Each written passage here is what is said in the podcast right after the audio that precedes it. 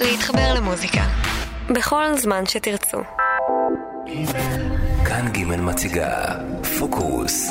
והערב, 40 שנה לסרט דיזנגוף 99 עם עידן גבריאל.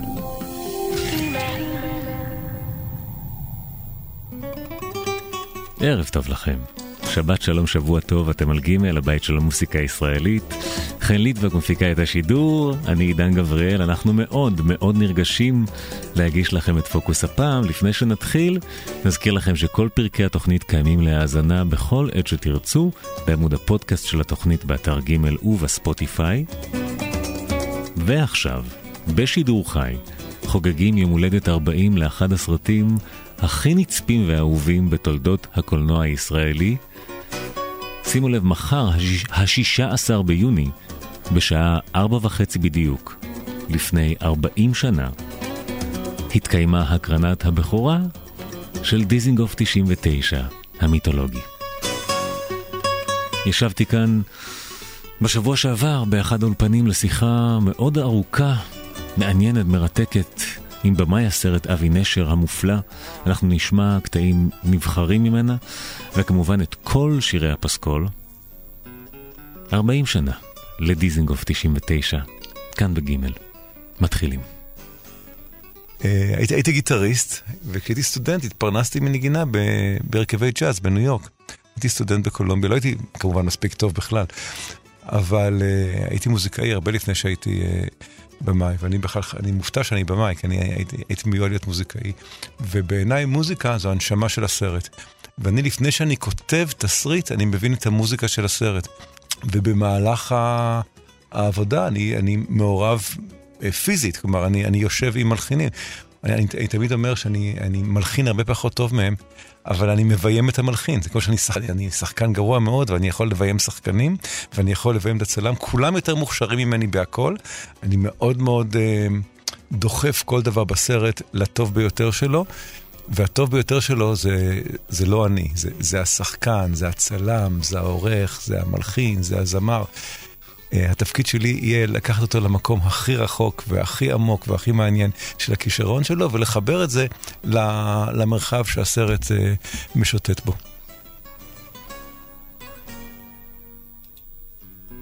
ארבעים שנה לדיזיגוף 99 כאן בגימל, באמת החיבור החזק של אבי נשר במאי הסרט. למוזיקה הוא בלתי נפרד מכל סרט שאי פעם עשה. דיזנגוף 99 היה הסרט המלא השני של אבי נשר, שהגיע בסוג של המשך ישיר לסרט המלא הראשון שלו, המיתולוגי לא פחות. כשכתבתי את, ה, את הלהקה, אז באמת מה שמאוד עניין אותי זה האנחנו. והלהקה בכלל התחיל לא בסרט הלהקה צבאית. אני, אה, אני לא הייתי בלהקה צבאית, אני הייתי במה שנקרא יחידה מובחרת. ורוב ה... החיילים בצוות שלי היו קיבוצניקים. והיינו רק אני ועוד בחור, אה, היינו שני עירונים היחידים. וזה היה מאוד מאוד קשה, היה מתח מאוד מאוד קשה, ולא היה ריב על סולואים, אבל היה ריב מי יישאר. כן, כי זה היה מסלול טירונות מאוד מאוד ארוך, ואנשים היו נושרים, טיפה כמו הישרדות היום. ואני לא הייתי שם כל השירות, הייתי רק, הייתי רק שנה שם. אבל הייתה חוויה מאוד מרתקת, כי זה הגוף הישראלי האולטימטיבי, האנחנו, אבל, אבל, אבל כל אחד רוצה להצליח שם, ולו גם על חשבון האחר. כלומר, היה מתח פנימי עצום בין האנחנו ובין האינדיבידואליזם שדוחף אותך למקסם את, ה, את עצמך. וזה מאוד ריתק אותי, כי בעיניי, אני, אני, גדל, אני גדלתי על אגדות פלמח ועל אגדות אה, חבורה שכזו, והדור שקודם לנו זה הדור של אורי זוהר, ולא בכדי אורי זוהר מופיע בלהקה בתפקיד קטן, כי אורי זוהר קצת, כאילו זה דור נפרד, ואומר אתם, אתם תמשיכו לרוץ, אבל, אבל זו המורשה הישראלית, אחת הסיבות שאני כל כך אה, אוהב לגור בארץ וכל כך לא פתוח לאפשרות אה, לגור בכל מקום אחר, זה האנחנו הזה, שיש לו עוצמה כבירה. אז כתבתי, בהתחלה כתבתי עליי ועל חברי נועם, אה, שמגיעים לאותה יחידה מובחרת. וכתבתי 40 עמודים. והם היו לא ייחודיים בעיניי, כי חוויית הטירונות, אפילו ביחידות מובחרות, היא חוויה שגם אמריקאים חווים, שגם בריטים חווים, גם צרפתים, כלומר, אנחנו נוטים לחשוב שצה"ל הוא צבא יחיד ומיוחד ואין כמוהו. לא. אה, כלומר, איכותית אולי כן, אבל uh, טירונות זה טירונות, יחידה מובחרת זה יחידה מובחרת, בזה אין ייחוד. אבל להקה צבאית זו תופעה מאוד מאוד ישראלית, כי באמריקה נגיד, שולחים לך אה, כוכבי קולנוע אמריקאים להופיע לפני הגדודים, אין לך ממש, אה, כמו שהיה בארץ, כאילו, יחידה צבאית שתפקידה לבדר, זה חלק מההכרה של הרוח, אותה רוח ישראלית שחייבת להיות חלק מהש... מהלוחמה עצמה. וזה ריתק אותי, והיו לי הרבה חברים שכן היו להקות צבאיות, נגיד יוני רכטר, שלמד שנה מעליי בתיכון חדש, או אנשים שאני הכרתי שכן שירתו בלהקות צבאיות, וממה שאני הבנתי מהם, אז ה, נאמר, להקת הנחל, מבחינת אה, תחרותיות ויוקרה, היה כמעט כמו לשרת ביחידה מובחרת. כלומר, ולא בכדי יצאת מלהקת הנחל, התקדמת קידום מהיר במסלול הבידור הישראלי, כמו שאנחנו מכירים לא מעט ראשי ממשלה שיצאו מאותה יחידה מובחרת. אז כל הדברים האלה מאוד מאוד עניינו אותי, אני, אני, ה-DNA הישראלי מרתק אותי, האתוס הישראלי מרתק אותי, ובליבו הקבוצה. האנחנו והמתח הפנימי בין, ה, בין האני והאנחנו. ו, ואז זנחתי את הארבעים עמודים של הזה, ובעצם כתבתי וריאציה על אותו סיפור, על, על חדשים, קרי עירוניים, כן, שנכנסים ליחידה של uh, ותיקים, והמתח הפנימי הישראלי בין החדש ובין הישן, שאני עצמי uh, חוויתי אותו בתור במאי בן 23, שכל הצוות אומר מי אתה בכלל ומה אתה בא להסביר לנו איך עושים סרטים. אני זוכר שהתחלנו לעבוד על הלהקה, אז הדבר הראשון, לפני שזה נכתב, הדבר הראשון שהבנתי זה את העיבוד של שלווה. בגלל ששלווה במקור שרה אופירה גלוסקה, והיא שרה את זה כסוליסטית. ועם קצת הרמוניות של, של אה, חברי הלהקה. ואני חשבתי שזה יהיה מעניין אה, שישאירו איזה שתי נשים בקונטרפונקט. קונטרפונקט זה מושג מוזיקלי של התנצחות מוזיקלית שמגיעה לכדי הרמוניה. ובעיניי כל התזה של הלהקה זו הייתה התנצחות מתמדת שמגיעה לכדי הרמוניה ביום פקודה. אז, וכך היה, באמת שבאתי ליאיר רוזנבלום והסברתי לו איך אני רוצה את העיבוד של, אה, של שלווה, אז הוא אמר לי, רגע, העיבוד המקורי לא נראה לך? ואמרתי לו, העיבוד המקורי זה בסדר גמור, אבל, אבל העיבוד הזה שאני מציע, הוא בעצם מגדיר את, את המהות של הסרט. ואז הוא חשב על זה, וזה נראה לו מקסים. והוא באמת, והלך וכתב עיבודים קוליים מדהימים, גם לדפנה, אה, לדפנה הרמוני וגם לגלי עטרי וגם גידי שנכנס שם בסוף. אז כל ההתנהלות העיבודית הייתה חלק בכלל מהמהות של הסרט. המחנה נדלק ירח על המעל כוכב זורח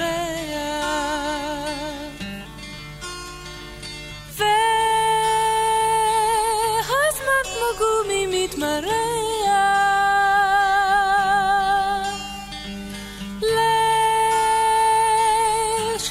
שבת בלי טעם ובלי ריח.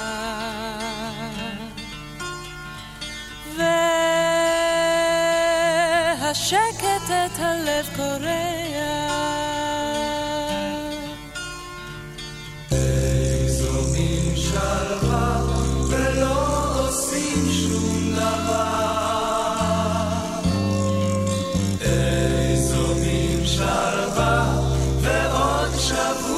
Allah,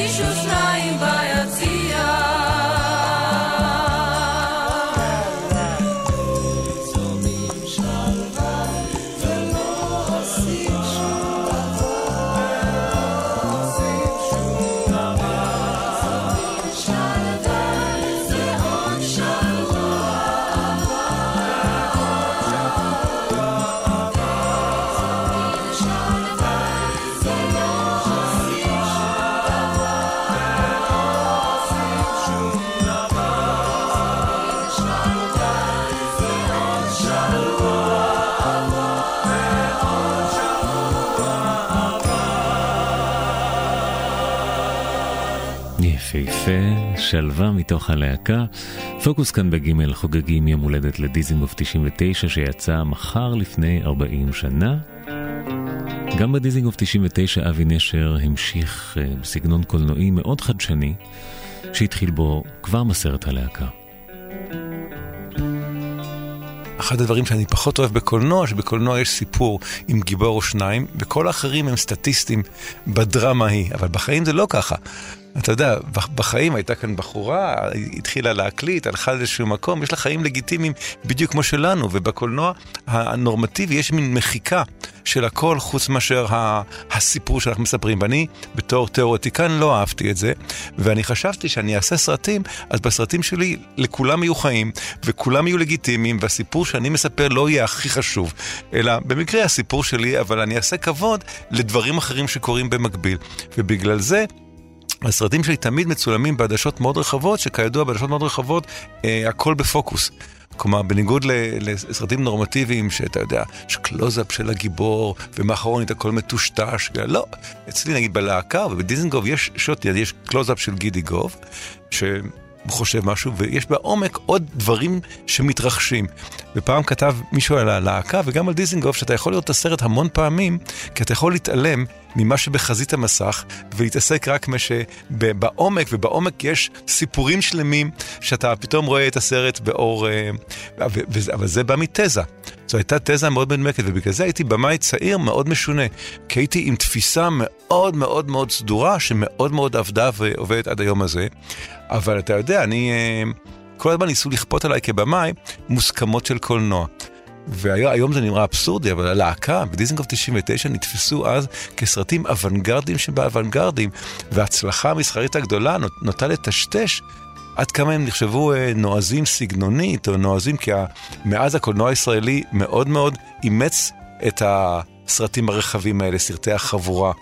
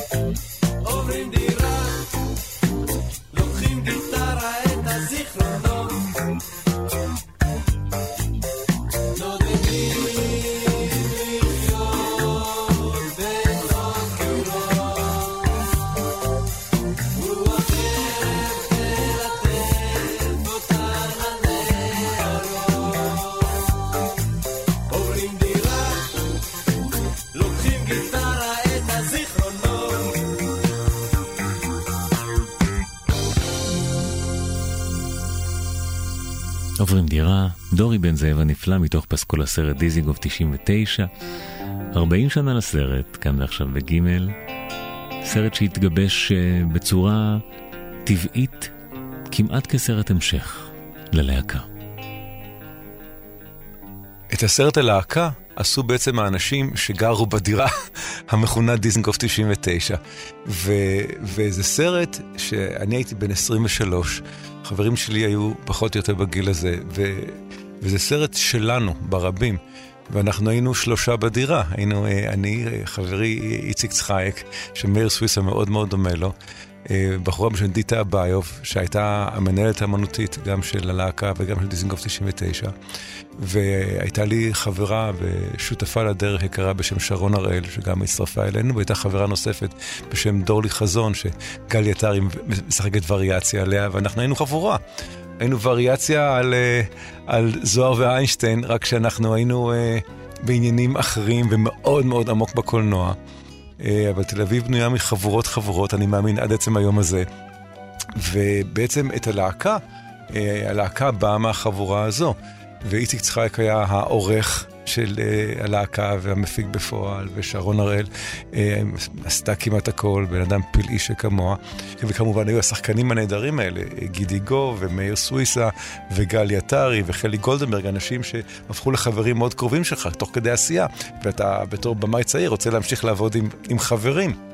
וחשבתי שאם כבר עשינו סרט על חבורה, על להקה צבאית, שחבורה זו כזו יחידה ישראלית מופלאה, אתה יודע, הפלוגה, הכיתה, התנועה, השכונה, החברים, המשפחה, אנחנו, אנחנו אנשים, אנחנו באים מהקולקטיב, הקיבוץ אמנם כבר לא כל כך איתנו, אבל הרעיון של הקולקטיב הוא חלק מאוד מה, מהאתוס הישראלי.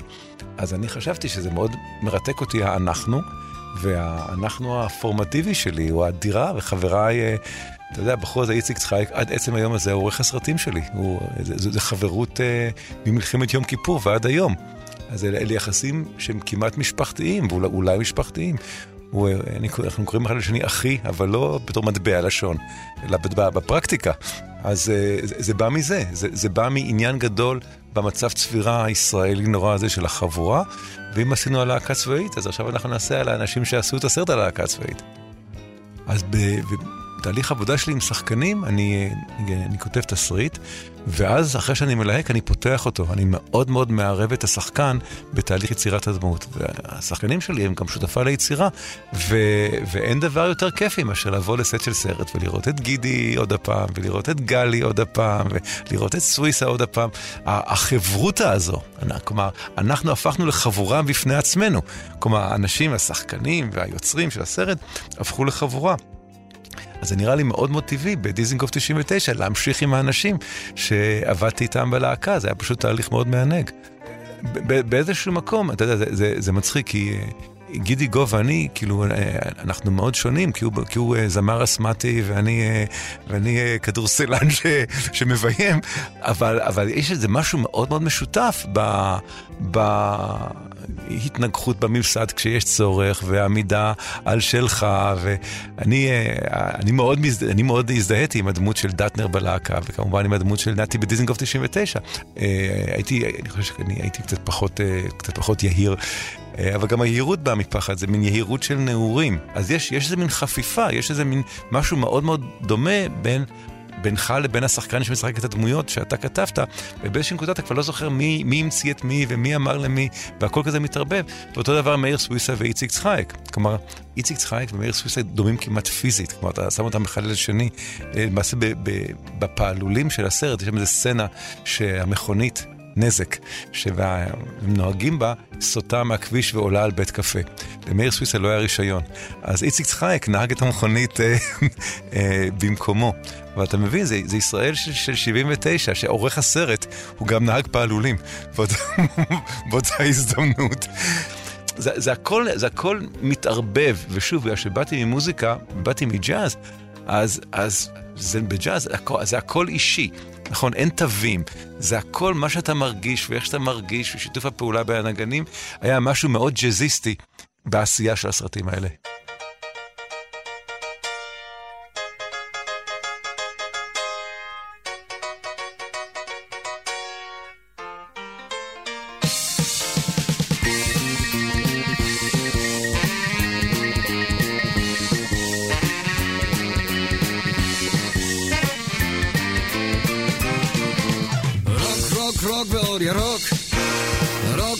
rok și bališ rok Rok, rok, rok, rok, rok, rok, rok Ima ta rot Veața rot Veața rot Imišta rot Dubav u rok Și bališ rok Rok, rok, rok, bol je rok Rok, rok, rok, și bališ rok Rok, rok, rok, rok, rok, rok, rok Ima ta rok Veața rot Veața rot Umišta rot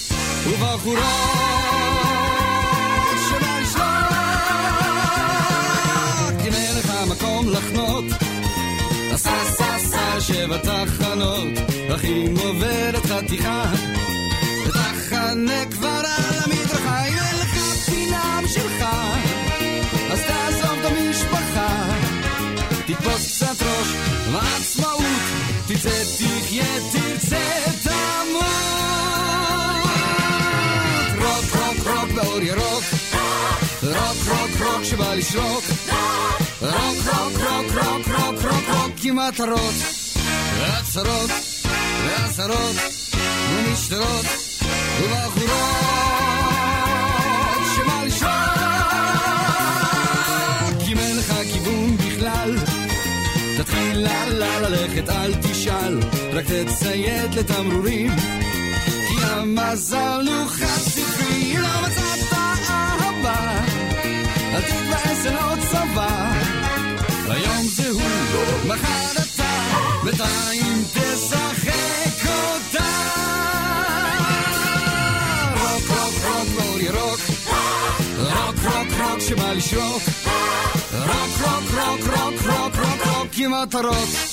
והצרות, והאזהרות, ומשטרות, ובחורות שבא לשרוק.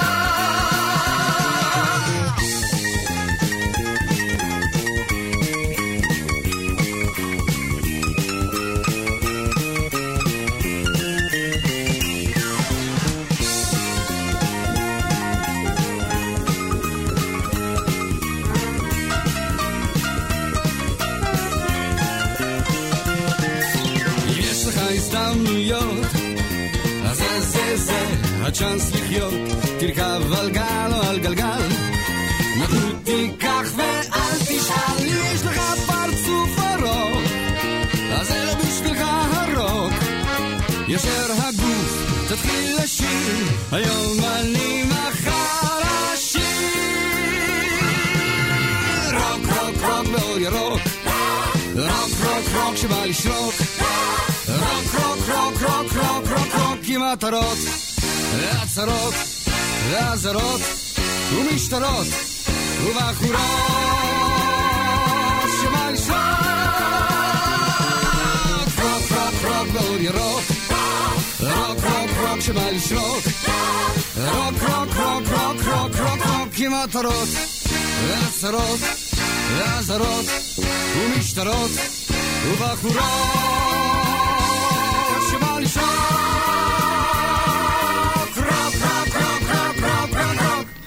אתם ממש תכעסו עליי אם אני אגיד שאני מתגעגע לרייש המתגלגלת של רוק באור ירוק של אריק סיני.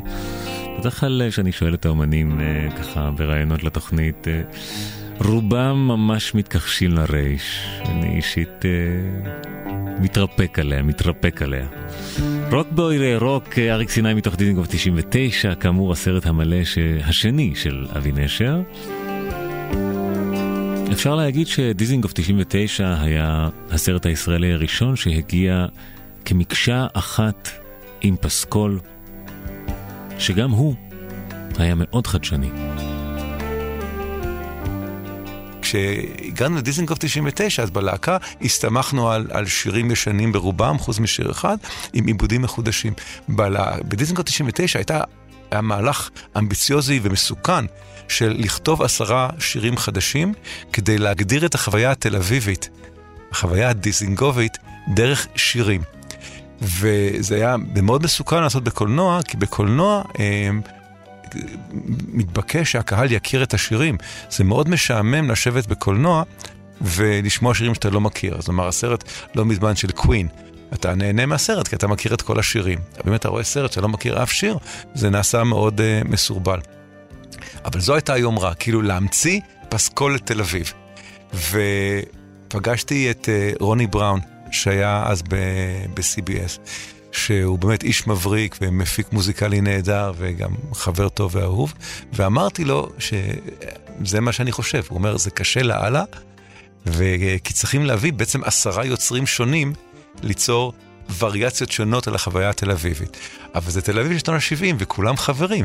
יהודית רביץ חברה שלך, שלך, וצביקה פיק חבר שלך, ומי שלא חבר שלך הוא חבר של גידי, ומי שלא חבר של גידי הוא חבר של גלי עטרי. ועוד פעם, זה אנחנו הזה, וזה המקסים. אז גידי אה, מכיר את קלפטר מכוורת.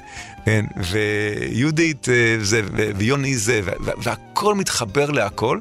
אז הייתה מין התגייסות של עולם המוזיקה הישראלי ליצור את פס הקול של דיזנגוף 99. עשרה שירים הם הלמות ליבו של דיזנגוף 99.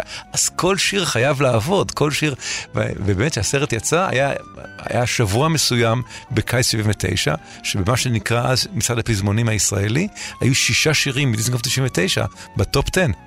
שזה מדהים, אבל, אבל תראה איזה אוסף של אנשים מוכשרים ומדהימים, ואיזה מחויבות של כולם היה לשים את האגו בצד ולתרום 1 חלקי 10.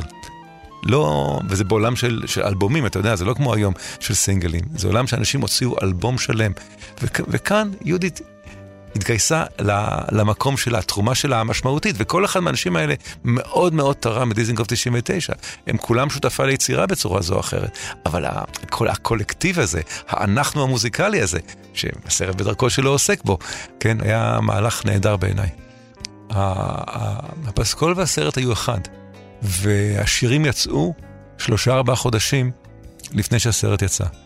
כלומר, עד שהסרט יצא, אז כבר כ... כצופה הכרת לא מעט שירים, שזה היה נס גדול בפני עצמו, כי זה עשרה שירים חדשים לחלוטין. אז אני חושב שאנחנו הוצאנו לרדיו כמעט שיר פעם, אחת לשבועיים, אחת לשלושה שבועות יצא שיר.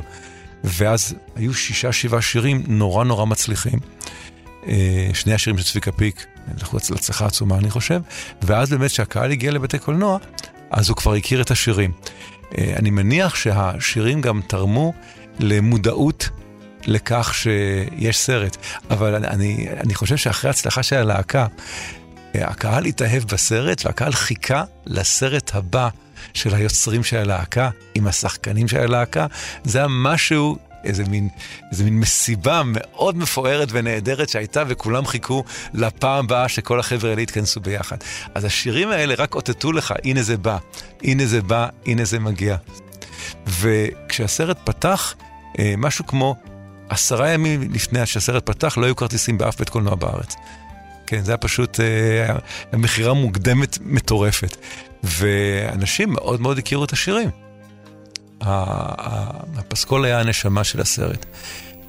מכירה מוקדמת מטורפת אה, והקרנה ראשונה מול קהל מחר לפני 40 שנה. מאוד מרגש. אבי נשר מספר על פס הקול הכל כך מיוחד הזה של דיזינגוף 99. אתם יודעים, צפיתי בסרט אה, במלואו לפני כמה ימים, באמת פס הקול כל כך נוכח, אין כמעט רגע בסרט שלא מגובה במוסיקה מקורית. נשמע את אה, נשר מספר על אה, שיר הנושא, דיזינגוף אצלי בלב. היה צורך בשיר פתיחה. ועם יגאל בשן יש, היה סיפור אה, מצחיק. יגאל בשן, כשעשינו את האודישים ללהקה, היה אמור לבוא להיבחן לתפקיד שססי קשת עשה בסוף. וכל בכירי הזמרים בארץ אז הגיעו לבחינות, צביקה פיק למשל עשה אודישן, ממש אה, מיטב בחורינו. ויגאל בשן, כך הוא מספר שנים מאוחר יותר, אמר, מי זה הבמאי הזה בין ה-23? למה שאני אלך לאודישן מול במאי בין 23? ולא בא. ואז הסרט יצא ונורא הצליח, ויגאל בשן אכל את עצמו, ורוני בראון אמר לי, יגאל בשן מאוד מאוד מבקש, בבקשה, כן, אה, להיות חלק מהחבורה שעושה את המוזיקה לדיזינגו 99, הוא רואה את זה בתור תיקון. עכשיו, אני למדתי בישיבה, אני בוגר ישיבה, אני מבין דבר או שניים בתיקון, אמרתי בשמחה וגאווה. ואז הוא כתב את השיר המאוד יפה, דיזינגוף אצלי בלב, אה, שמתכתב עם השיר שלו, יש לי ציפור קטנה בלב. כן, היה אדם מיוחד, יגאל בשן, ו... וזה היה מאוד יפה, כי זה היה מאוד יפה בן אדם שכמעט היה חלק ממשהו בעיניו, החמיץ אותו והתעקש על uh, second chance. ואני מאוד מאוד מחבב uh, הזדמנות נוספת.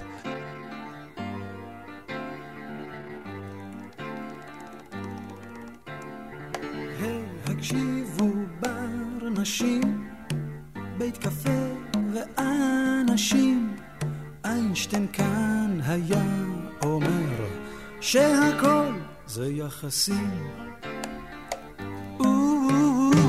היפות של יום שישי מבלות בתוך ראשי. הן יפות שזה כואב.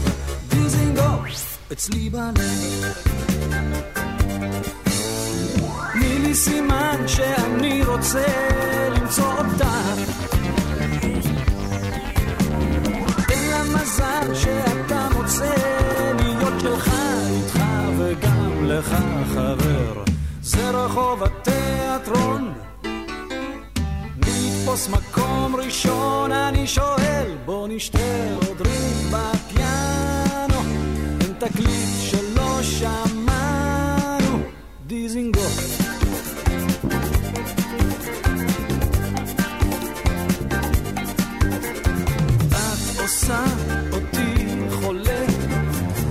ישן, החום עולה, קיץ על העיר חונה, דיזינגוף אצלי בלב.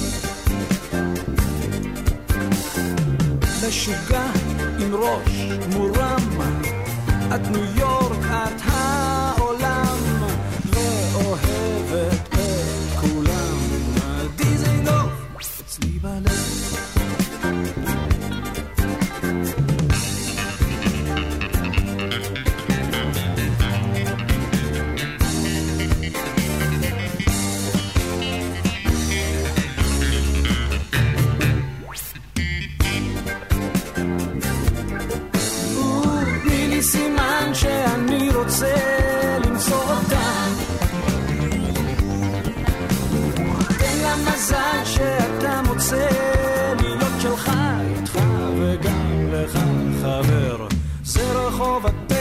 תיאטרון נתפוס מקום ראשון אני שואל את יפה את נהדרת את אצלי תמונה מסרט דיזינגוף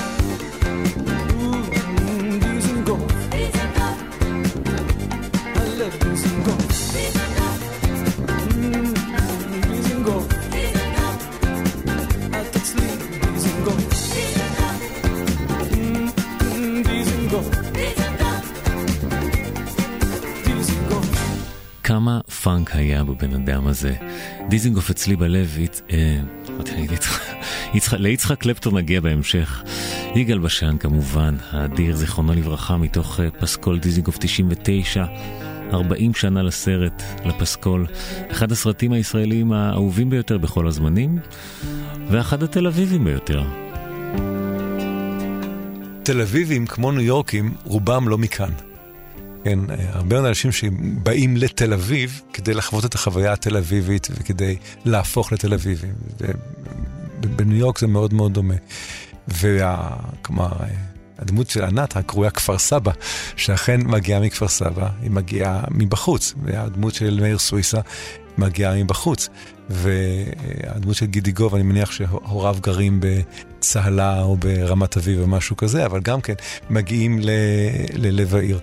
ובתל אביב זה מקום שבו אתה, אתה מגלה מי אתה באמת, כי זה מקום חופשי, כי זה מקום שאין בו, בו מוסכמות ואין בו אסור, ואין בו שימוש נרחב במילה לא.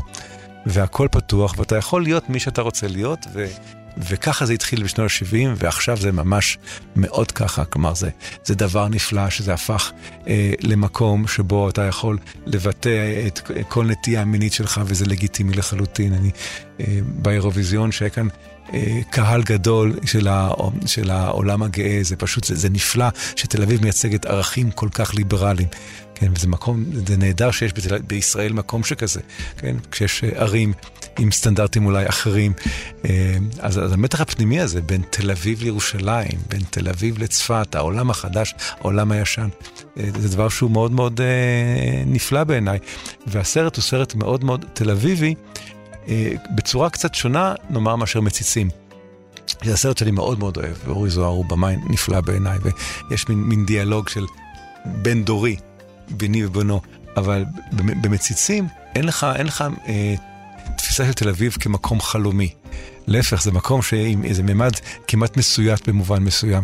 ובדיזנגוף 99, אה, תל אביב של דיזנגוף 99 מייצגת אה, ערכים מעבר לפרקטיקה של היום-יום. ובשנות ה-70 זה ממש תפס אה, תנופה. בשנות 70 תל אביב מתחילה לקבל זהות של, של עיר ממש מעניינת. כלומר, תל אביב המטרופולין הפורח הזה, הבינלאומי שאנחנו מכירים היום, בעצם מתחיל לתפוס זהות בשנות ה-70, באמת סביב התקופה הזו. ו... ואנשים מחפשים לפרוץ אה, להם דרכים חדשות מעבר למסלול הבורגני המסודר. אז עד אז כולם מצפים שאחרי הצבא אתה תתחתן וילדים וזה. בשנות ה-70 אומרים לא, אנחנו תאבי חיים. בכלל, זה, זה מהפך של אה, עולם של אחרי מלחמת יום כיפור. עד יום כיפור כולם מתעסקים בענייני מדינה, הגשמה. אחרי יום כיפור אנשים מתפנים לעצמם. אומרים, סליחה, סליחה, סליחה. כן, אה, אנחנו רוצים לבנות חיים משלנו. ופס הקול מבטא את זה. פס הקול של הסרט יש בו משהו גם בועט וגם רומנטי. הלוא באלבום יש צד היום וצד הלילה. נכון, הצד היום הוא צד מאוד רוקרי, הוא מאוד סוער, צד הלילה הוא צד רך ורומנטי. הייתי אתמול במופע הזה של שלמה ארצי, והדהים אותי כמה שירים לארצי יש שעוסקים באהבה. זה פשוט, פשוט כמות מטורפת של שירים, וזה מאוד מאוד יפה בעיניי. אה, אבל בשנות ה-70, כשאתה אדם מאוד צעיר, אה, אתה לא ממש מבין מה זה אהבה. כי המהפכה המינית בשיאה, וההתעסקות במיניות היא כמעט אקט פוליטי. כלומר, אתה חלק מפריצת המוסכמות שלך, וחלק מחריגה מהמסגרת הבורגנית שלך, וחלק מהניסיון להגיע למחשבה יותר משוכללת ויותר נאורה, גם אומנותית וגם קיומית, במידה מסוימת מתנקזת דרך פעילות סקסואלית. וזה עולם הרבה לפני איידס, וזה עולם הרבה יותר נאיבי במובן מסוים, והרבה יותר משוחרר במובן אחר, ויש לזה יתרונות וחסרונות, כמובן, כמו לכל דבר אחר. אז הרומנטיקה הקונבנציונלית, אני אוהב אותך, את אוהבת אותי, איכשהו אה, הופך למשהו לא ממש זמין בעולם שבו אהבה הופך למנגנון של ביטוי עצמי. כלומר, אין לך את העולם של שנות החמישים של מבטים מצועפים, ו- ואין לך במרכז הסרט סיפור אהבה גדול. אני, אני, אה, אני אף פעם לא הייתה לי סבלנות לסרטים שאהבה היא הכל. אני לא יודע, אני... אה, אה, אוהב ואהבתי, ותוך כדי זה גם עשיתי דברים אחרים. כלומר, הסיפורי רומיה ויולי האלה, שפשוט הכל נעלם ורק האהבה נוכחת, אני לא יודע עד כמה שזה מחובר למציאות ש, שאני מכיר. ושוב, זה, זה, זה סרט על אנשים צעירים שמחפשים הגדרה עצמית, והרומנטיקה סלש מיניות היא, היא חלק מהמסלול, זה לא הדבר עצמו, זה האמצעי, זה לא המטרה. המטרה בסוף היום זה זהות. השיר הזה נכתב בלילות, כשכל המנגינות כבר כלו, כשהשעון בקצב קר ושחר חוצפני, לקחו עוד לילה נהדר לתמיד. כשהשעון בקצב קר ושחר חוצפני לקחו עוד לילה נהדר לתמיד. לילה לילה לי כל העיר הזאת שלי. לילה תשורר שיריך לי לילה שלי שלי. לה לה לה לה לה לה לי כל העיר הזאת שלי לילה תשורר שיריך לי לילה שלי שלי.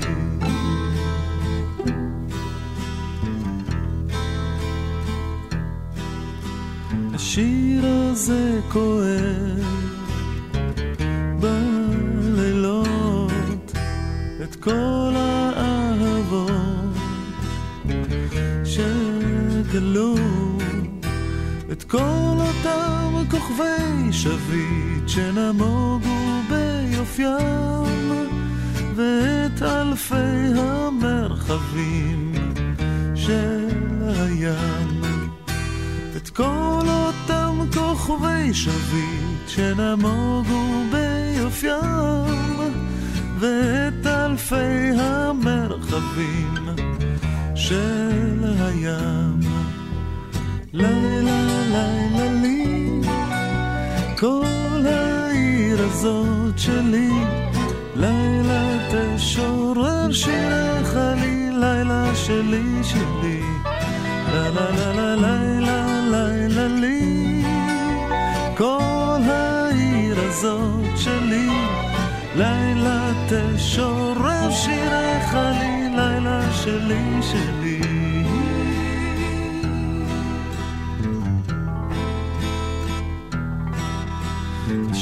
השיר הזה בוכה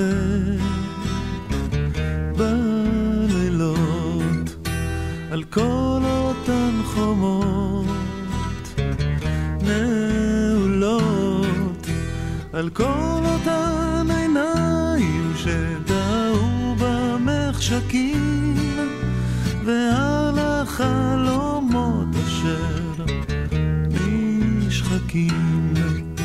על כל אותן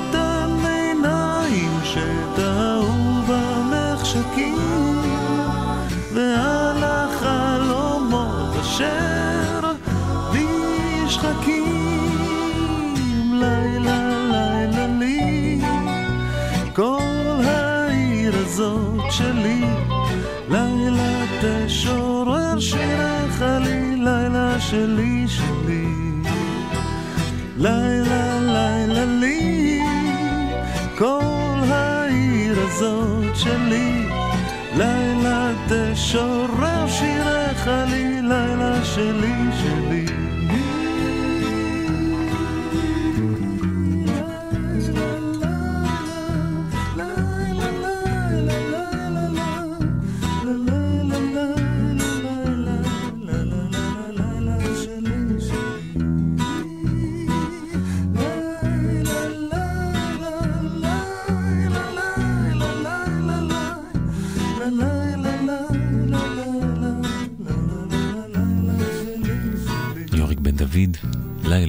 פסקול דיזינגוף 99, אחד משירי הסולו היחידים שלו, ואחד היחידים שהולחנו לא במיוחד עבור פס הקול של דיזינגוף 99.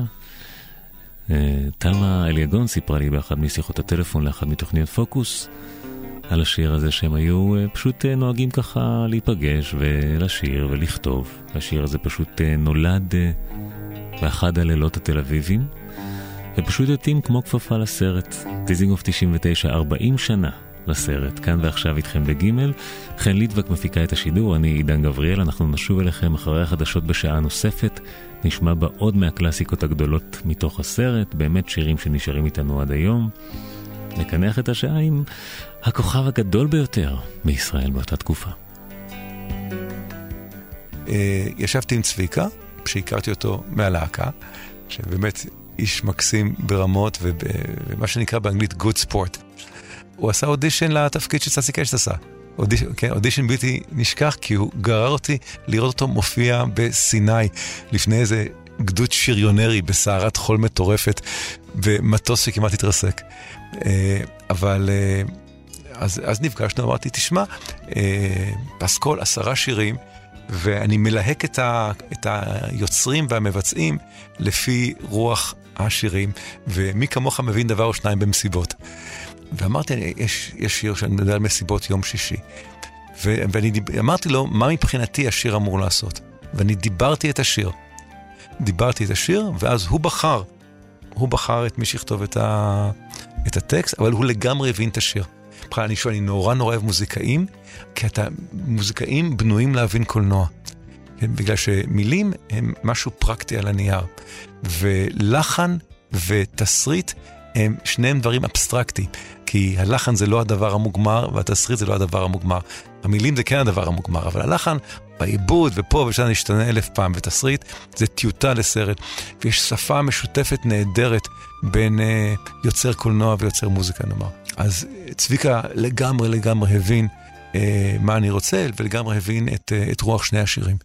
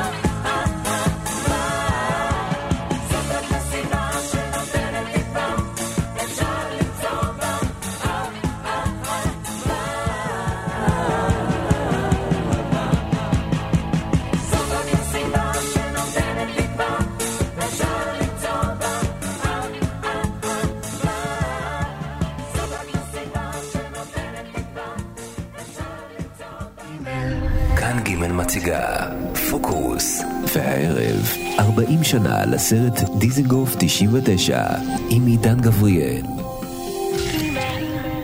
שוב שלום לכם, ברוכות הבאות, ברוכים הבאים. חן ליטבק מפיקה את השידור, אני עידן גבריאל, פותחים שעה שנייה של פוקוס.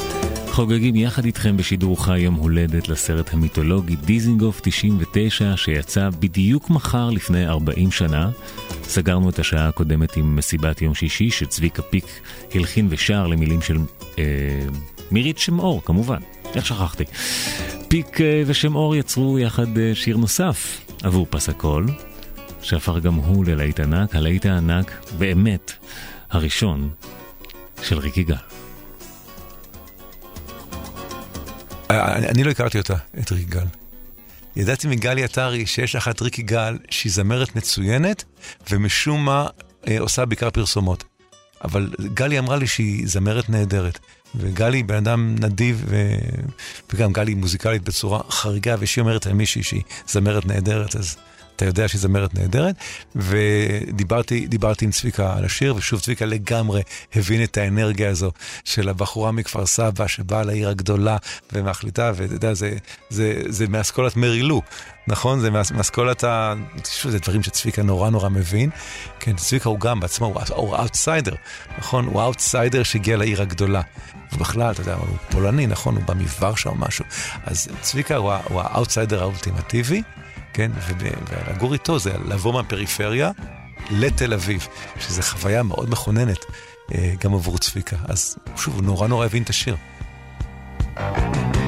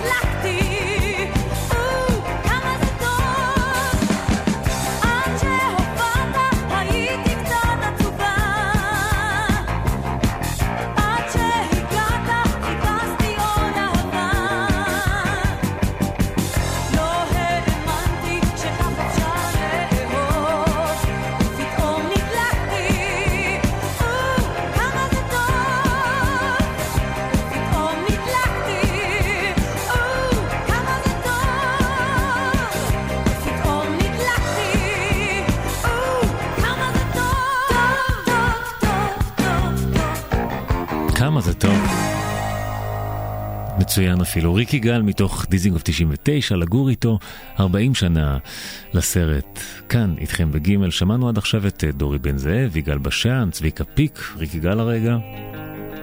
דמויות שבשלב הזה כבר היו ידועות, אבל פס הקול של דיזינגוף 99 נתן ביטוי גם לאומנים חדשים, שמענו לדוגמה קודם את אריק סיני שהיה לפני אלבום ראשון. ישנם עוד אומנים בפס הקול שהיו אז בתחילת דרכם, אגב כולם בלי יוצא מן הכלל, הפכו לדמו, לדמויות מפתח בדיעבד בעולם המוסיקה הישראלי. מאז ומתמיד, אה, הסרטים שלי, תהליך הליהוק, אה, כולל אנשים מאוד לא ידועים ואנשים כן ידועים. אה, מאיר, מאיר סוויסה פעם אמר שאני מלהק, אני עושה מפקד אוכלוסין באותה הזדמנות. כי אני, אני רואה את כולם. ויש לי עניין עצום בחדש. אני, אני מוכן לנסוע לכל מיני מועדונים מרוחקים לשמוע איזה מוזיקאי חדש, עם ליין חדש, עם משהו חדש, זה מרתק אותי. ובדיזנגוף 99, באמת הרעיון היה לחבר אנשים חדשים שעומדים להכתיב את סדר היום המוזיקלי הישראלי בשנים הבאות, ואנשים קיימים שהם בעצם כבר דומיננטיים. והשילוב היה מקסים בעיניי, כלומר פורטיס וצביקה פיק באותו אלבום, כן? או יהודית רביץ וריק גל באותו אלבום. והצירופים האלה היו מאוד יפים בעיניי, והם גם מאוד מבטאים את תל אביב, כי אחד הדברים הנפלאים בתל אביב, זה שעיר נורא נורא מגוונת. נכון? יש בך, יש בך את היכל התרבות, ויש בך את הגנקי, ויש בך את זה, ויש לך איזה עיר עם הרבה מאוד ניגודים, אבל הניגודים האלה איך שפועלים בהרמוניה. והיה לי חשוב, היה לי חשוב תיאורטית, כי אני מאוד בא מתיאוריה, אז הכל מתחיל מתיאוריה. היה לי חשוב מאוד לשלב את הקיים ואת החדש, כי בזה הסרט עוסק במידה רבה. והדבר הנפלא שכולם שיתפו פעולה. נגיד מישהו כמו צביקה פיק, זה דבר מופלא, זה צביקה, אתה צביקה פיק, אתה כוכב גדול, כן, אתה נכנס לפרויקט שיש בו אריק רודיך שאף אחד לא יודע מי זה. כן, זה, זה, זה נהדר, דורי בן זאב, שאז היה, היה אישיות מאוד מאוד נוכחת בסצנה הישראלית, אתה נכנס לפרויקט, כן, ובא איזה דיוויד ברוזה הרבה לפני שמי שידע מי זה דיוויד ברוזה. זה, זה נורא נורא יפה השילוב הזה בעיניי. אני זוכר שאף אחד לא הכיר את פורטיס. פורטיס היה אקס פקטור. הוא היה פנקיסט בישראל של אז, שהפאנק בקושי הגיע ארצה, ואני מאוד אהבתי אותו ואת שולצה היום שהופיע יחד איתו, ואני רציתי לעשות uh, כבוד למוזיקה חדשה, כי על מה דיזנקוף 99? על החדש, על החידוש, על עשיית דברים לא בדרך הישנה. ו... והם היו חבורה מעניינת. עכשיו, הם היו בדיוק ההפך מהעולם, עולם הלהקת הנחל של גידי וסנדרסון.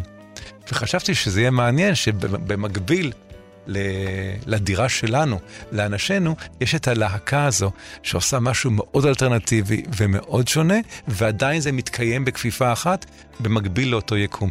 זה חלק מהתזה של אנחנו לא היחידים שעושים משהו מעניין כאן. אבל אם, אם תשים לב, בסרט החבורה של פורטיס מצליחה יותר מאשר uh, חברנו. כן, כי... Uh, ויכול להיות שהיא מצליחה יותר בגלל שהיא מתעקשת על ה... הסרט, הסרט בעצם עוסק בפשרה. הסרט עוסק בחלום ובניסיון להגשים אותו, ובהיתקלות בקיר, ובהתפשרות ועונשה. וזה, וזה מצחיק, אתה יודע, אני עצמי מעולם לא עשיתי סרט פרסומת. וקיבלתי הצעות באמת בסכומי עתק במהלך שנים, ואני אף פעם לא חשבתי שאני רוצה לשרת אינטרס של קונצרן כלשהו. ואיכשהו הצלחתי לשרוד ולגדל ילדים וגם להאכיל אותם אין, אין לי שום דבר נגד סרטי פרסומת, וזה חלק מההתנהלות הכלכלית הסבירה. אני רק אף פעם לא רציתי לרתום את עצמי. ובדיזנגוף 99 הוא, אה, הוא מגיע למה, כלומר, התחילה אז בארץ תרבות של סרטי פרסומת מאוד יצירתיים. אנשים כמו בועז דוידסון עשו סרטים כאלה, ואורי זוהר, ו, ולדמות של נתי יש איזה מין רעיון שהוא יעשה סרט פרסומת שהוא יותר קולנוע מאשר פרסומת. וכמובן שזה לא עובד. וזה מתרסק. ואז הוא מאוד כועס על עצמו, על, על עצם הפשרה. ואחד הדברים היפים שאני תמיד מאוד אהבתי בפורטיס, שהוא אף פעם לא ניסה להתאים את עצמו לטעם של אף אחד. והוא תמיד נשאר מי שהיה, ובאיזושהי נקודה זה כן קרה לו. ובאיזושהי נקודה הקהל יישר קו איתו. הוא אף פעם לא יישר קו עם הקהל. ופורטיס כתב את השיר, שזה שיר שאני נורא אוהב עד, עד היום, אין לי זמן להיות עצוב. ששנים מרובו זה היה ההמנון המשפחתי שלנו. אה, והיה לי חשוב מאוד שזה יהיה בסרט, ורוני בראון, בדרכו המאוד מאוד מקסימה, אמר, אבל אף אחד לא יודע מי זה, וזה שיר בסגנון שלא ידבר לאף ישראלי.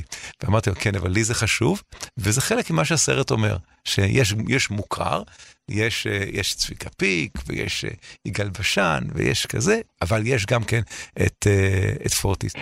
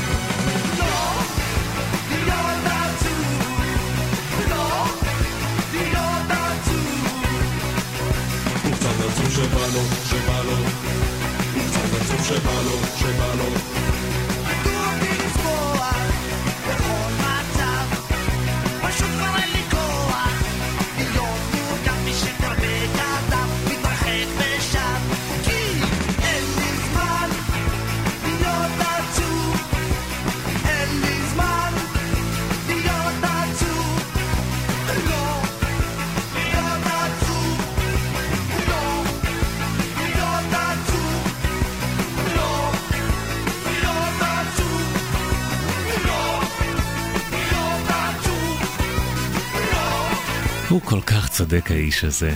כבר מתחילת דרכו כפנקיסט. הצבר הפנקיסט הראשון, רמי פורטיס בתחילת דרכו, מתוך דיזינגוף 99. אין לי זמן להיות עצוב, ישמו את זה. חיים קצרים.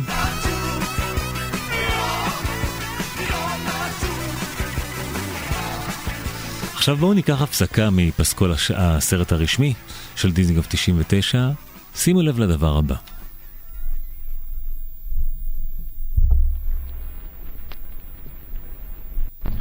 The year is 1994. The guitar wars are over. Only one man survives with enough power to create any sound he chooses. The keyboard man. Well, I'm a keyboard man. You got to watch my hand. שמתם לב שהנבואה שה... היא לשנת 94 כמשהו עתידני ואפוקליפטי מבחינה מוזיקלית. אנחנו כבר ב-2017 והדרך עוד ארוכה. אנחנו שומעים את אריק רודיך, אריק רודיך בקטע שנקרא Keyboard Man, והסיפור הוא כזה, אני מניח שחלקכם יודעים, אבל רובכם כנראה שלא. לא כי אני מר ידען, אלא כי פשוט מדובר בפיסת איזוטריה מוחלטת. חוץ מפס הקול האהוב והידוע, יצא תקליט פסקול נוסף שנמכר במעט מאוד עותקים. פריט אספנים של ממש, שמו של התקליט דיס, דיסקו דיזינגוף 99. פרויקט מאוד שאפתני וייחודי בנוף המוזיקלי כאן בארץ באותם ימים. זה, זה היה מהלך מאוד מאוד יפה של אה, רוני בראון, שבאמת רוני בראון הוא מפיק מוזיקלי מבריק ו, ונועז מאוד, היום הוא בעלי חברת הליקון, ו, הלו תרבות ישראלית לא חיה בוואקום. נכון, אנחנו, היום אנחנו מאוד מודעים לזה, יש הרבה יוצרים ישראלים שבכלל כותבים באנגלית. אה, אז, בשנות ה-70, אתה יודע, שמעו הרבה מוזיקה זרה ושמעו גם מוזיקה בעברית. אז היה לי חשוב שביקום הזה שאנחנו בוראים, היקום המוזיקלי של עשרה שירים חדשים לגמרי, שבעצם ינסו אה, להגדיר את תל אביב מזוויות שונות, יהיה במקביל גם עולם שמתייחס למוזיקה לא ישראלית, אבל שישראלים יוצרים. ורוני בראון הביא את אריק רודיך. והוא אמר, הלוא האנשים האלה הולכים לדיסקוטקים, והאנשים האלה גם שומעים רדיו, ויש, כלומר, זה, זה לא הגיוני שיש רק שירים ישראלים בדיזינגוף. דיזינגוף זה מקום קוסמופוליטי. נכון, תל אביב זה מקום שבו יש הרבה השפעות, וזה מאוד לא נכון לצמצם את זה רק לשירים ישראלים, ואני הסכמתי איתו.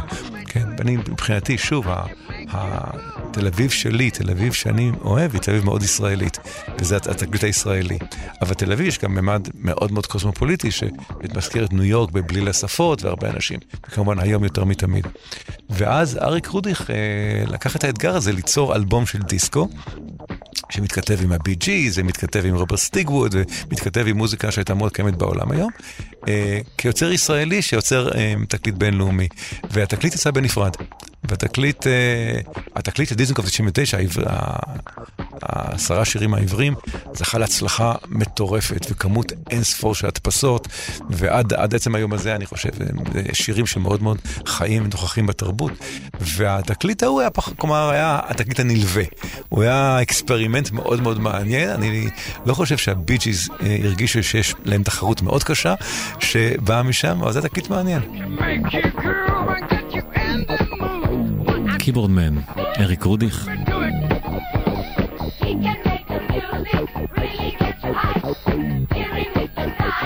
דיסקו דיזינגוף 99, ומדיסקו דיזינגוף 99 חזרה לפס הקול הראשי המרכזי של הסרט, לשיר שנשאר איתנו עד היום ויישאר כאן הרבה אחרינו. גם הוא יצא לראשונה בפס הקול האייקוני של דיזינגוף 99. השירים לפסקול, כאמור, הוזמנו במיוחד על ידי אבי נשר ורוני בראון. הותאמו לסצנות, אה, לפעמים עוד לפני שהסצנות בכלל נכתבו או צולמו. כמעט כולם נכתבו במיוחד, למעט לילה לי ששמענו קודם, וגם השיר הבא.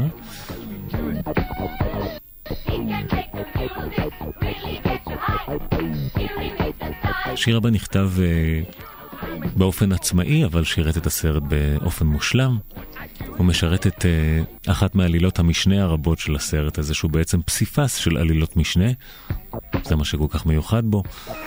מושון, שמשחק כמובן uh, מאיר סוויסה הנהדר, מאוהב נואשות בבחורה מסתורית שלובשת רק שחור, וזוכה לכינוי האלמנה. סיפור האלמנה זה גם סיפור אמיתי, כמו מרבית סיפורי הסרט. אה, לחברי איציק צחייק הייתה איזה אחת שהייתה לו פיקסציה עליה, ו... והוא היה, הוא איש הרבה יותר רומנטי ממני. כלומר, הוא, אה, אני הייתי מאוהב בקולנוע, והוא היה מאוהב באלמנה. ו, וזה היה נפלא, כי ה... אז הסיפור הזה לקוח מה, מהמציאות. ודיברתי הרבה עם רוני בראון על מי, מי שיכול לכתוב שיר כזה. ואני לא הכרתי, לא הכרתי את קלפטר, הכרתי אותו כלומר בתור גיטריסט על. הוא היה גיטריסט בלהקת האריות וכל מיני להקות אה, רוק. אבל הוא ניגן עם גידי בכוורת. ורוני בראון, שבאמת היה כוח כל כך משמעותי כאן, אמר, אני יודע ש, שקלפטר אה, כותב שירים נורא נורא יפים. מישהו אמר לי, הוא אמר, תשאל את החבר שלך גידי, מה, מה הסיפור שלו. ושאלתי את גידי. וגידי אמר, כן, הוא בא, הוא בא ומשמיע כל מיני סקיצות של דברים נורא נורא רכים ונורא נורא יפים. ואז אני אמרתי לרוני, בוא, בוא נשמע, גידי אומר שיש סקיצות, בוא נשמע כל מיני סקיצות. ואז רוני בא עם קלטות. וישבנו, ישבנו, ופתאום אני שומע את uh, צליל מקוון, שהוא הוא, הוא כתב, הוא כתב את זה לא לסרט, הוא כתב, הוא כתב את זה לעצמו. אבל שמעתי את זה והתאהבתי בשיר מיד. Yeah, yeah,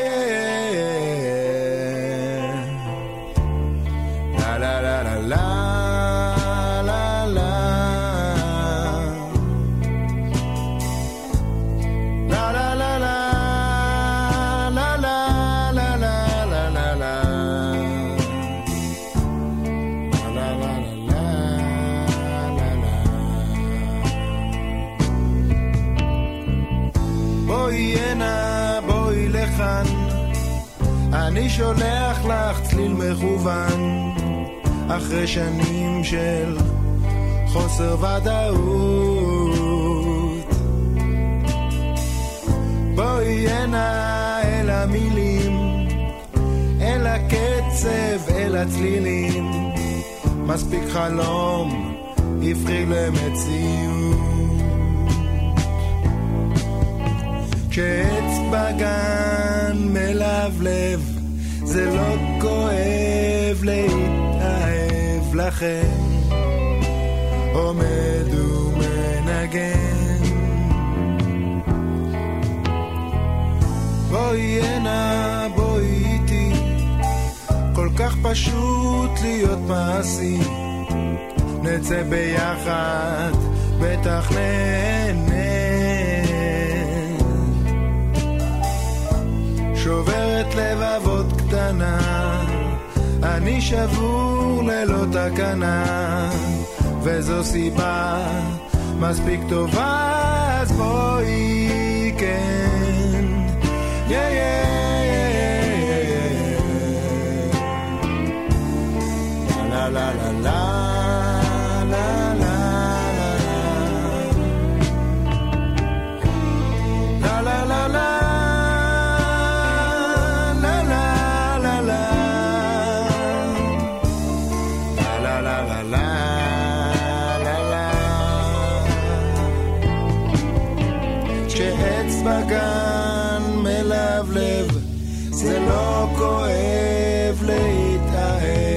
לכן עומד ומנגן. בואי הנה, בואי לכאן, אני שולח לך צליל מכוון, אחרי שנים של חוסר ודאות. שוברת לבבות קטנה אני שבור ללא תקנה, וזו סיבה מספיק טובה, אז בואי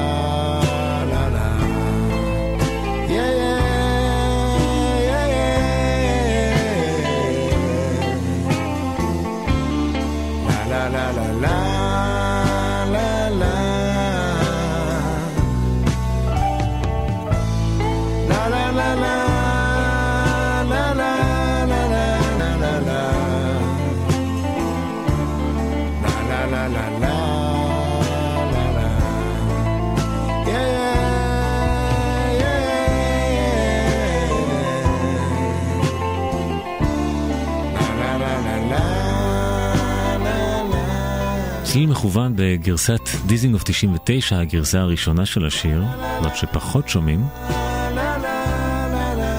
אנחנו נאמנים לפס הכל כאן, 40 שנה לסרט. כאן בגימל, אי אפשר לחגוג יום הולדת לסרט בלי להתעכב על אה, אחת הסצנות המפורסמות ביותר בתולדות הקולנוע הישראלי, גידי גוב, גלי עטרי וענת עצמון, או שאולי נגיד נתי, אוסי ומלי, כפי שהם נקראים בסרט. בסצנת מין רכה מאוד מעניינת, לאו דווקא לוהטת אה, כמצופה מסצנת שלישיית צעירים תל אביבים, אלא דווקא כזו שמציעה נחמה לשלושה צעירים אבודים בשלב שבו נראה שהכל קורס מסביבם. לצלם סצנות, אה, סצנות מין זה, זה, זה דבר מפחיד גם ככה, במיוחד כשמדובר באנשים שהם חברים שלך, ואתה גם לא באמת יודע איך עושים את זה. ואנחנו כל הזמן אה, היינו מדברים, כזה גידי וענת וגלי ואני, אה, צריך את זה, לא צריך את זה, צריך את זה, לא צריך את זה, ופעמיים אה, מועד הצילום של הסצנה נדחה. ואז אנחנו הגענו למסקנה, כולנו, שהסרט הזה עוסק בחציית גבולות. ואם הסרט הזה עוסק בחציית גבולות, אתה לא יכול להתחמק מלצלם את הסצנה חוצה הגבולות, כי באיזשהו מקום זה, לשם כך התכנסנו. אם, אם אתה נותן כותרת אחת לסרט, שאני מקווה שהוא סרט רב כותרות, אבל אם אתה חייב להצטמצם, אז חציית גבולות, הם אנשים צעירים שמחפשים פורמטים חדשים. כמו שאני הייתי במאי צעיר, שכיבד יוצרים שעשו לפניי, אבל חיפשתי דרך חדשה. חיפשתי לעשות קולנוע בלי סיפור אהבה אחד, אתה יודע, בלי אה, אשכנזים נגד ספרדים, בלי, בלי כל הדברים שאפיינו את הקולנוע הישראלי לפני זה. ולא הייתה ברירה, היינו צריכים לצלם את הסצנה הזו, כי הייתה מהותית לסרט. והיה בזה משהו יפה, כלומר, אנשים, חברים, אה, מבינים שזה מה שצריך לעשות, אה, ומתגברים על הביישנות, ומתגברים על הפחד, ו... ואני זוכר שצילמנו את הסצנה הזו, היה, היה שקט על הסט, כמו, כמו ביום, אתה יודע, כמו ביום כיפור. כלומר, הסט פשוט נדם. כי הייתה תחושה שאנחנו הולכים למשהו אה, קשה, וכולם היו בעדנו, וכולם תמכו בנו, ו, וזה, ואת הסרט צילם ז'אן בופטי, מגדולי צלמי צרפת, שהאיש הרבה יותר מבוגר מאיתנו, וראה כמה דברים כאלה בחיים. והוא קצת ניסה להרגיע אותנו, ו... ואחד, אתה יודע, אתה מצלם סצנה כזו, אתה מוציא את כולם מהחדר חוץ מהשחקנים, ואתה מצלם את זה בשתי מצלמות כדי לחסוך מהשחקנים אה, הרבה טייקים.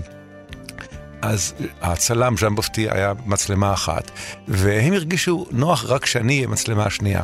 ואני לא איזה צלם גאון או משהו, כן? אז אני רק אומר לעצמי, רק אל תפשל, רק אל תפשל, רק שבגללך לא יצטרכו לעשות עוד טייק, או משהו כזה.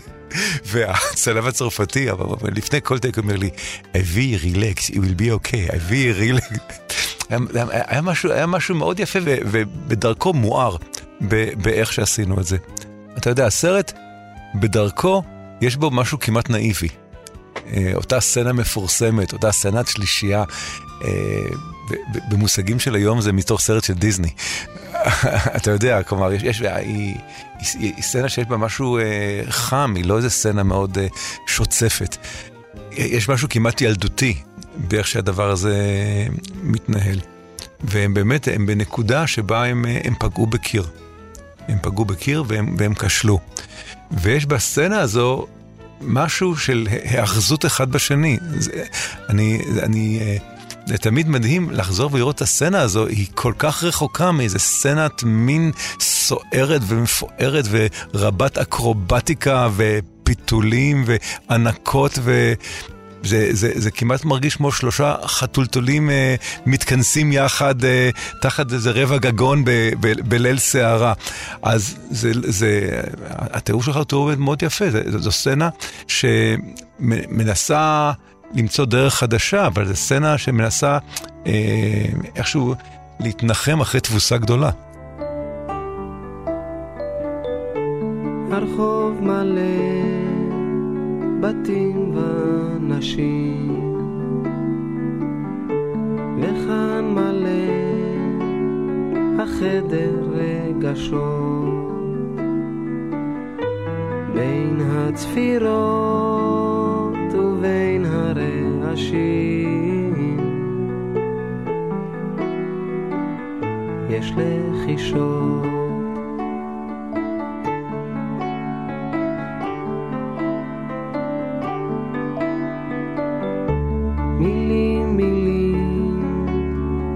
גשם אחרון.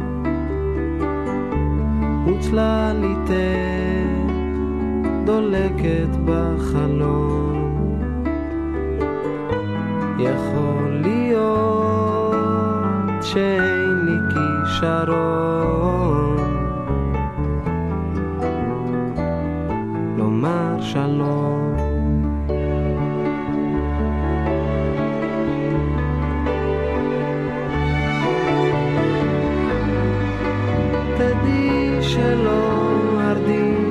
התשוקה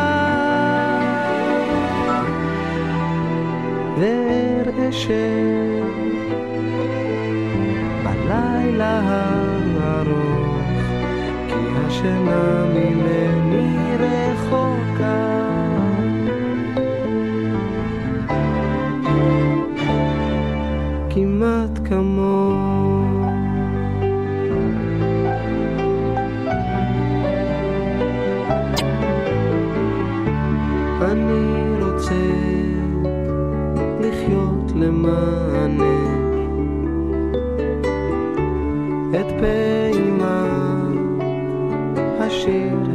הראשונה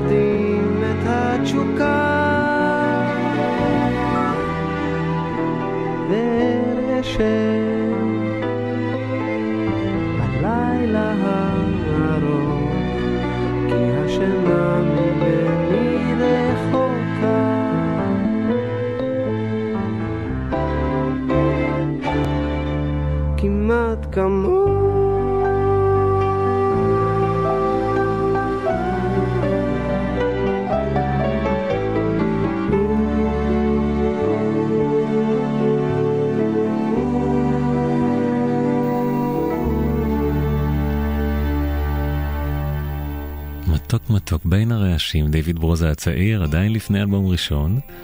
נמשיך עם זמרת אהובה נוספת, שימו לב איזה פסקול באמת מיתולוגי. זמרת נוספת שהייתה בתחילת דרכה אה, ותרמה לפסקול דיזיגוף 99, גם היא את אחד משירי הסולו הראשונים שלה. יהודית רביץ, אה, באמת אה, אומנית נפלאה, יוצרת נפלאה, זמרת נפלאה וחברה טובה. ו... והיינו היינו חברים, עברנו הרבה מאוד זמן אז, והיא מאוד מאוד הכירה את הפרויקט. והיה דיבור שלם שהיא תשחק בלהקה, בתור הדמות שלירון ירגל עשה, בתור מיקי. והרבה הרבה מאוד מהטקסטים, החילופי דברים בין גידי ולירון, כן, היו בעצם דיאל, דיאלוגים ביני לבין יהודית. אה, שבאמת אה, בחורה מאוד מאוד שנונה וחוש יוצא מהכלל. וגם בחורה קשוחה כראוי, כמו מיקי בלהקה. ו... והשיר השיר הזה, אני, אני הכרתי סתם מתוך, ה... מתוך ההיכרות איתה, מתוך החברות. זה מה- מהדברים שהיא התעסקה איתם. ואז אני, אני באתי ואמרתי, את זוכרת יהודית את השיר הזה שפעם אה, ניגנתי והיו לך רק כמה קורדים, זה לא היה גמור וזה, על יד הדלת וזה, ש- ש- ש- את יכולה לנגן קצת? ואז, ואז היא, היא התעקשה שאני אכתוב את המילים. ואני אמרתי לה, זה ממש יהיה איום ונורא, כי תסריטאים הם עם ליניארי, ותמללנים הם עם אה, סירקולרי, זה דברים שונים. ואני כתבתי מילים ממש איומות, שנזרקו לפח, ואז זה נעשה כמו שצריך.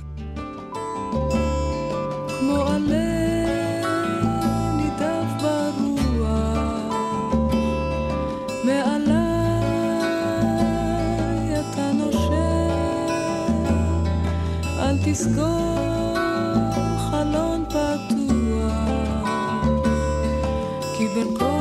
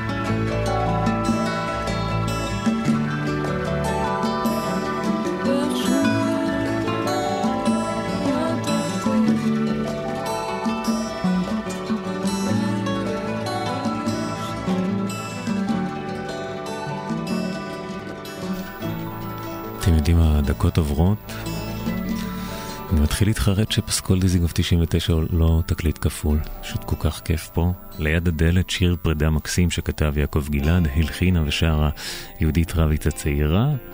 זה אחד מהשירים שמלווים את שלבי התפוררות החלום התל אביבי, אם תרצו, בסרט דיזינגוף 99.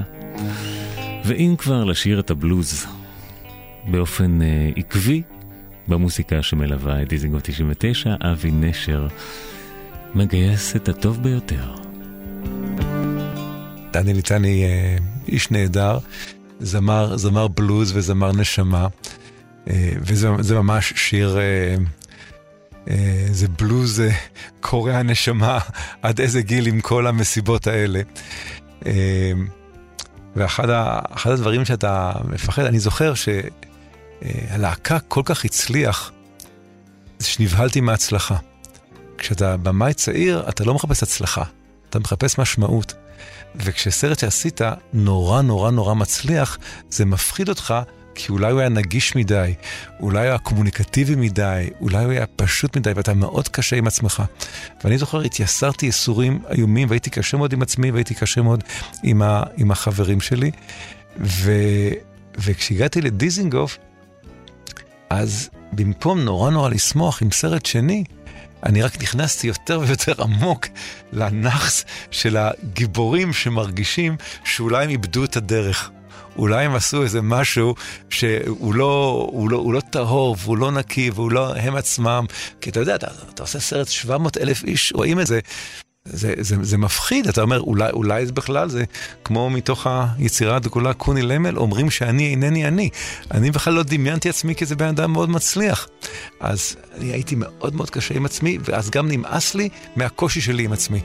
ו, ועד איזה גיל, אני, אני חושב שאני אה, אני בשנק, בשנקודה, אתה, אתה נמאס לך מה... מהייסורים המתמידים האלה שלך עם עצמך, ואתה תוהה האם באיזה רגע תגיע לאיזה אזור נוחות.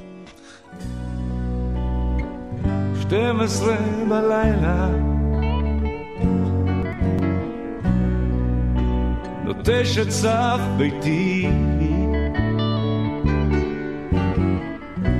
עובר במסבעה ששם מכירים אותי. ומחפש פרטנר בדיאלוג ידידותי. אומרים לי איך ומה ואיפה אשתך? ניגש אליי אחד יפה בהבעה תוססת אומר תבוא יש מסיבה אצלי על המרפסת כולם יהיו שם אני הולך איתו אליו והמסיבה גוססת כן. זוגות בחושך מלאכותי. הפטפון חורק עוד איזה סלואו אידיוטי צרפתי. אבל הקול ההוא בבטן עוד מדבר איתי. עד איזה גיל עם כל הריקודים האלה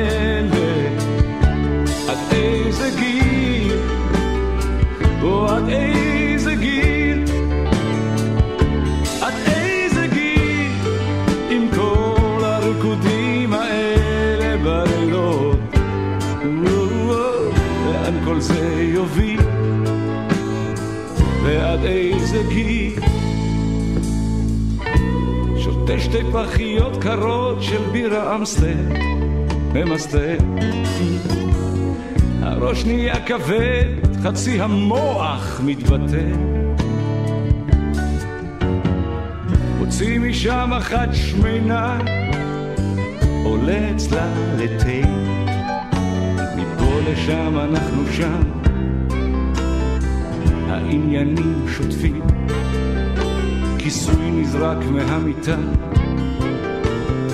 אנחנו מתקלפים.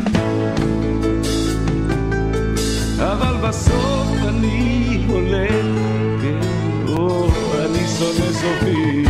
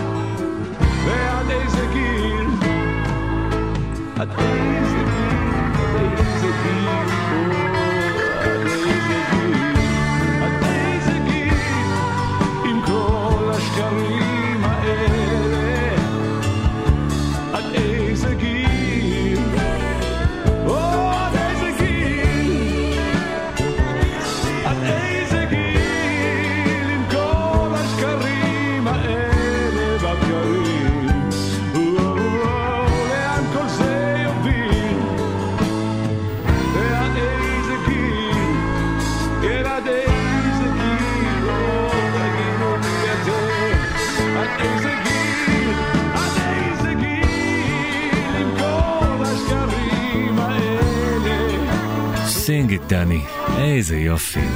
עד איזה גיל. דני ליטני האדיר הלחין ושר את המילים המצוינות האלה של יונתן גפן. לא נסיים את התוכנית החגיגית הזאת כאן בגימל לכבוד הסרט דיזינגוף 99 שהוקרן לראשונה מול קהל בדיוק מחר לפני 40 שנה. לפני שנשמע יחד את השיר הנצחי שסוגר את הסרט בסצנת יום ההולדת המרגשת שבתוך כל הקונפטי והבלונים מעוררת אצלנו הצופים יותר תוגה וחומר למחשבה מאשר שמחה. יש לי רק צמרמורת לחשוב על זה עכשיו, עוד בידיעה שתכף השיר נכנס, אתם יודעים בטח על מה אני מדבר. אנחנו נגיד תודה לכן ליטבק שהפיקה את השידור, לאבי נשר הגאון, הרגיש, המואר, על שיחה כל כך מעניינת. די מדהים איך שבנקודה אחת בזמן, לפני 40 שנה, תקליט אחד הצליח להניב שירים שיפרטו לנצח על הנפש הישראלית. דרך ארוכה. גלי בסרט היא, היא מוזיקאית, ובסופו של דבר, הבן אדם שהכי מנצח בסרט זה גלי. כן, הבן אדם שגידי תוקף מתוך תיעוב עצמי, יותר מכל דבר אחר. הוא תוקף אותה מתוך תיעוב עצמי, הוא מאשים אותה בכל מה שהוא מאשים את עצמו בעצם, אבל הבן אדם שכן יוצר יצירה, ועוד איזה יצירה, דרך ארוכה, זה, זה גלי. ו... ואני אני, אני אוהב את גלי אהבה גדולה, והיא באמת, היא נהדרת בסרט. היא... וגלי עצמה עשתה דרך מאוד ארוכה לבן אדם שהתחילה בתור זמרת של, של שירים יותר כליליים, וגמרה עם אלבומים נהדרים, עם מתי כספי, ויש לה באמת מגוון יצירה מאוד גדול. ואני הכרתי את קובי אושרת דרך, דרך גלי. כן, שעבדה איתו מקודם, וכמובן, הללויה. וגלי מאוד מאוד הבינה את השיר, וגלי הייתה מאוד מעורבת בתהליך יצירת השיר, והיא ידעה בדיוק איפה זה קורה ואיך זה קורה, וכל התהליך ש, שהדמות שלה עוברת, וזה, וזה היה הניצחון הגדול, ומה שיפה, את הדמות של גלי, שברגע שהניצחון הגדל, היא מצליחה להכיל ולהתגבר על העלבון שנתי העליב אותה, ולהבין שהיא בעצם המנצחת. היא המנצחת הגדולה של הסרט. הסרט נגמר בשיר שלה, והוא מחייך, כי הוא, הוא, הוא מבין שהוא הוא, הוא איבד את הדרך. הוא איבד את הדרך, ובסוף הסרט הוא, הוא, הוא נוסע מכאן. הוא נוסע מכאן כי הוא צריך, הוא צריך להתחיל משהו חדש, הוא צריך למצוא דרך חדשה. כן? בסופו של דבר הוא, הוא אומן מובס. בדרכו שלו, וגלי היא אומן מנצח, שהתווה את דרכו. ואני, ואני אני זוכר בפרמיירה של הסרט, כשכל ה... כשהבלונים נופלים והקונפטי בבית הקולנוע היו 1,200 איש, ופתאום מהתקרה נופלים מאות וקונפטי, והקהל פשוט יוצא מדעתו. והיה איזה רגע מטורף של מסך מתחבר לקהל, ואני אני, אני זוכר את, אה, את, את גלי יושבת לידי, או מישהו, אני לא זוכר מי, פשוט מחזיק לי את היד, מין החזקה עוצמתית שכזו, וזה היה, היה רגע מופלא, וה, והניצחון הגדול הוא של גלי בסוף. ובאמת, ו, וגידי עושה תפקיד נורא נורא קשה, ואני באמת משווה את זה למציצים. ושרק אנשים שמכירים אחד את השני טוב, יכולים ללכת למקומות כל כך קשים, כמו, כמו זוהר ואיינשטיין במציצים, ואני וגידי, שבאים מה, מהלהקה שבה הוא, אה, הוא לא דמות מיוסרת, הוא איש קשה, אבל הוא לא מיוסר, וכאן הוא כבר אומן. וכאן הוא כבר עובר אה, שבעה מדורי גיהנום, כמובן בדרכו ה... שיכולה להעיף שורות מצחיקות והתנסויות ודברים כאלה, אבל אה, המזל שלו שיש לו חברים. זה פשוט המזל שלו. אז כאן התוגה של דרך ארוכה מתנגשת עם, עם הרגעי אושר של הרגע עצמו, אבל כשזה ייגמר הוא ייסע והוא הולך לעבור חתיכת דרך ארוכה והוא יצטרך למצוא את עצמו והוא יצטרך להגדיר את עצמו והוא יצטרך להבין מי הוא כיוצר עד שהוא, עד שהוא יגיע למקום אה, יותר נינוח עם עצמו. כלומר, אני זוכר שאנחנו בלהקה, אה, בנקודה הזו כבר הייתי בן 26 אולי. וכל אחד מאיתנו היה לו חלום גדול לעשות קולנוע. ואתה פתאום בן 26, ועשית שני סרטים כל כך מצליחים, ושני סרטים ש, שמסתמנים כסרטים איקונים. כאילו, מכאן לאן? וה, ו, והקולנוע מלא בסיפורים על, על היוצרים שעשו סרט אחד או שניים, ו, והטבע הנוראי שלך לא מאפשר לך אה, לשמוח עם הרגע, להגיד, אוקיי, אבל מה עכשיו? דרך ארוכה. איך אנחנו, אה, לאן, לאן אנחנו נלך עם זה? בחיים אין סוף. כלומר, יש, יש דברים טרגיים שקורים שיש סופיות, אבל אין סוף. והכל הוא מין תהליך, ויש רגעים טובים ויש רגעים רעים. וזה באמת, אה, וזה באמת דרך ארוכה.